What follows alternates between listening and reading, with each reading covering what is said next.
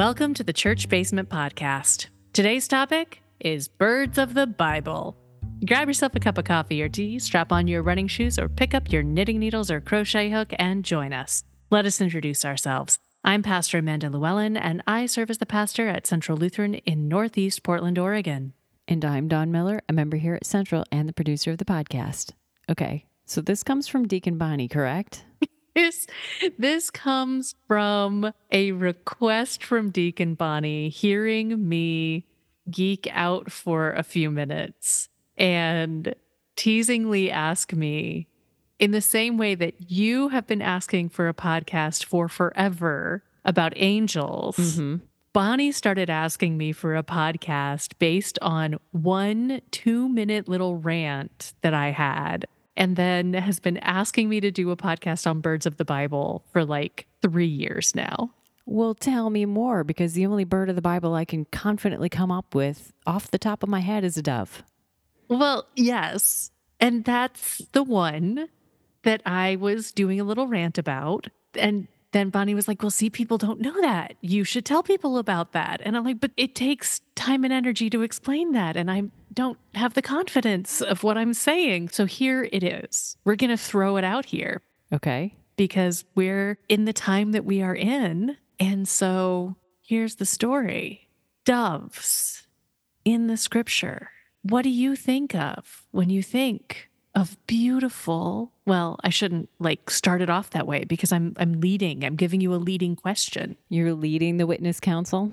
I'm leading the witness. What do you think of when you think of doves in scripture? I think of Noah throwing the dove out there to see if things are over. Okay. Okay. So you think of Noah. Uh huh. And what does the dove look like? I don't know. Aren't they like sleek and white and pretty? Yeah, right? Is there anywhere else that you can think of doves? Um, off the top of my head, no. Okay. So here's the thing these birds come up more than just with Noah. They're pretty semiotic, rich little critter. And they're not necessarily pretty because we think of doves and we're like, oh, yay, pretty, white. We release them at weddings and they flutter, flutter, flutter and they coo. They symbolize peace. They symbolize peace and all these kinds of things, like mourning doves, brr, brr, right? Pretty little things. Mm-hmm. Okay, we're actually talking about birds that are more like pigeons. Pigeons. Pigeons. Okay. Flying street rat. Well, this makes more sense to me because I don't associate doves with that part of the world. like common, normal, dime a dozen kind of birds. You know, as a Gen X kid, I now have Bert of Bert and Ernie singing about pigeons in my head. yes. And all of his pigeons. Mm-hmm. Bert with all his pigeons. Or like just think of all the random pigeons you've seen in the world and not just the ones that Disney like implants and puts into theme parks in order to make New York City look like New York City in that mm-hmm. section, but like actual go downtown and get some bombardment from flying rat pigeons and they're mm-hmm. beautiful birds. Don't I'm not rats are cute. Please don't hear me saying anything negative about No rats. shade to the rats. Okay. no shade here. No shade to the pigeon. No shade to the pigeon. They're wonderful creatures. That's the point. Noah sent first a crow. The crow came back because there was no land yet, and then sent this dove, this pigeon, this common bird, looking for hope, looking for peace, looking for a sign of promise, looking for the next thing that God was going to create and send after massive devastation, after incredible amounts of loss and death, after an incredible amount of time waiting and mourning and cramped quarters and loss. It wasn't this beautiful, majestic, elegant, lovely creature. It's a powerful, scrappy kind of make it work and get there no matter what kind of a critter. But this bird doesn't just show up in Noah's story. This bird shows up at the baptism of Jesus. Okay. So when we hear the story of the baptism of Jesus, which is coming up, like we have Epiphany Sunday, where we have the star and the Magi show up right after Christmas. And we finally hear about the wise folks who show up and talk to Jesus and his family. And then the next Sunday is the baptism of Jesus. And we hear the story of Jesus showing up to talk to John, and the heaven is torn apart, and a dove descends from heaven. And the voice of God is heard saying, This is my son, my beloved, with whom I am well pleased. And in these tellings in Matthew, Mark, and Luke, when this story is told, this bird comes down. It's not this gorgeous, elegant creature. It is a common bird used as sacrifice by the most common of peasants. Mary and Joseph can't afford to sacrifice a lamb at the birth of their first son. They can't afford this high end kind of a sacrifice when they come for the naming day of their son at the temple. They have to sacrifice a a dove or a no wait wait wait wait wait. How are we getting from dove to pigeon? Is this a translation thing? Translation. Okay. It's the same thing. It's the same kind of bird. So it's this kind of creature. It's this bird that is native to the area and the common bird. And so you find this bird, at least this is what I have been taught. And here's the thing if I've been taught wrong, all of this means nothing. the rant for nothing. But it's a really fun semiotic game. It's a rant for nothing, okay. right? So this is why I've been like hesitant to put this out there. But if you go with me and you look at these through lines of the semiotic imagery that follows all the way through, you get this story of Noah searching for new life and finding hope. And you get this story of Mary and Joseph and not having enough, but having, you know, using a bird as what they have, this pigeon to sacrifice because it's what they have. You get Jesus finding this bird coming for him. And the reality is then that we aren't looking for something that is so far away from us to see signs of God's promise. We aren't looking for the perfect and the elegant and the pristine and the white for God's promise to be revealed to us. Yeah, but that's what we want, right? Well, now we're back to the Rolling Stones. that's what I would say that's what Western white Christianity wants. That's fair. I don't know that that's what all of us want, you know? Yeah. So, what do you think that Deacon Bonnie found so intriguing about this rant?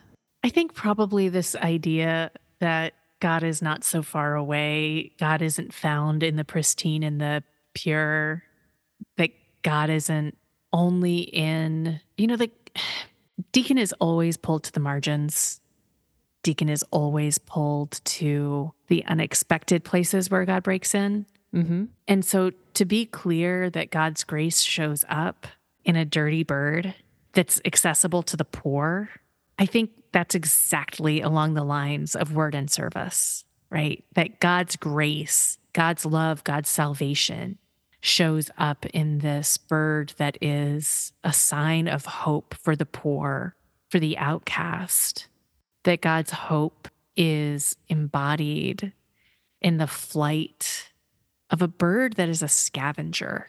As I've watched Deacon's ministry grow and flourish in this decade, knowing where she has been called so clearly to help move our community into the world where we will find ourselves out and with people who are in that scrappy margin.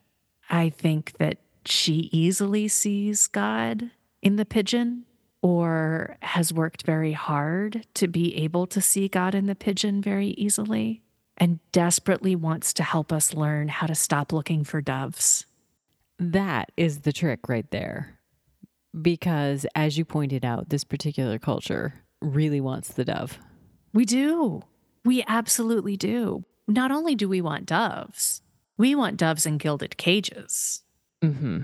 that we can pull out and release, and they will fly at our command on our wedding day, Uh huh.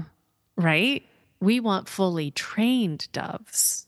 We don't want wild pigeons that will dive bomb us when we have french fries. Okay. Talk to me again about this translation. What is the word in the Bible? Do you know?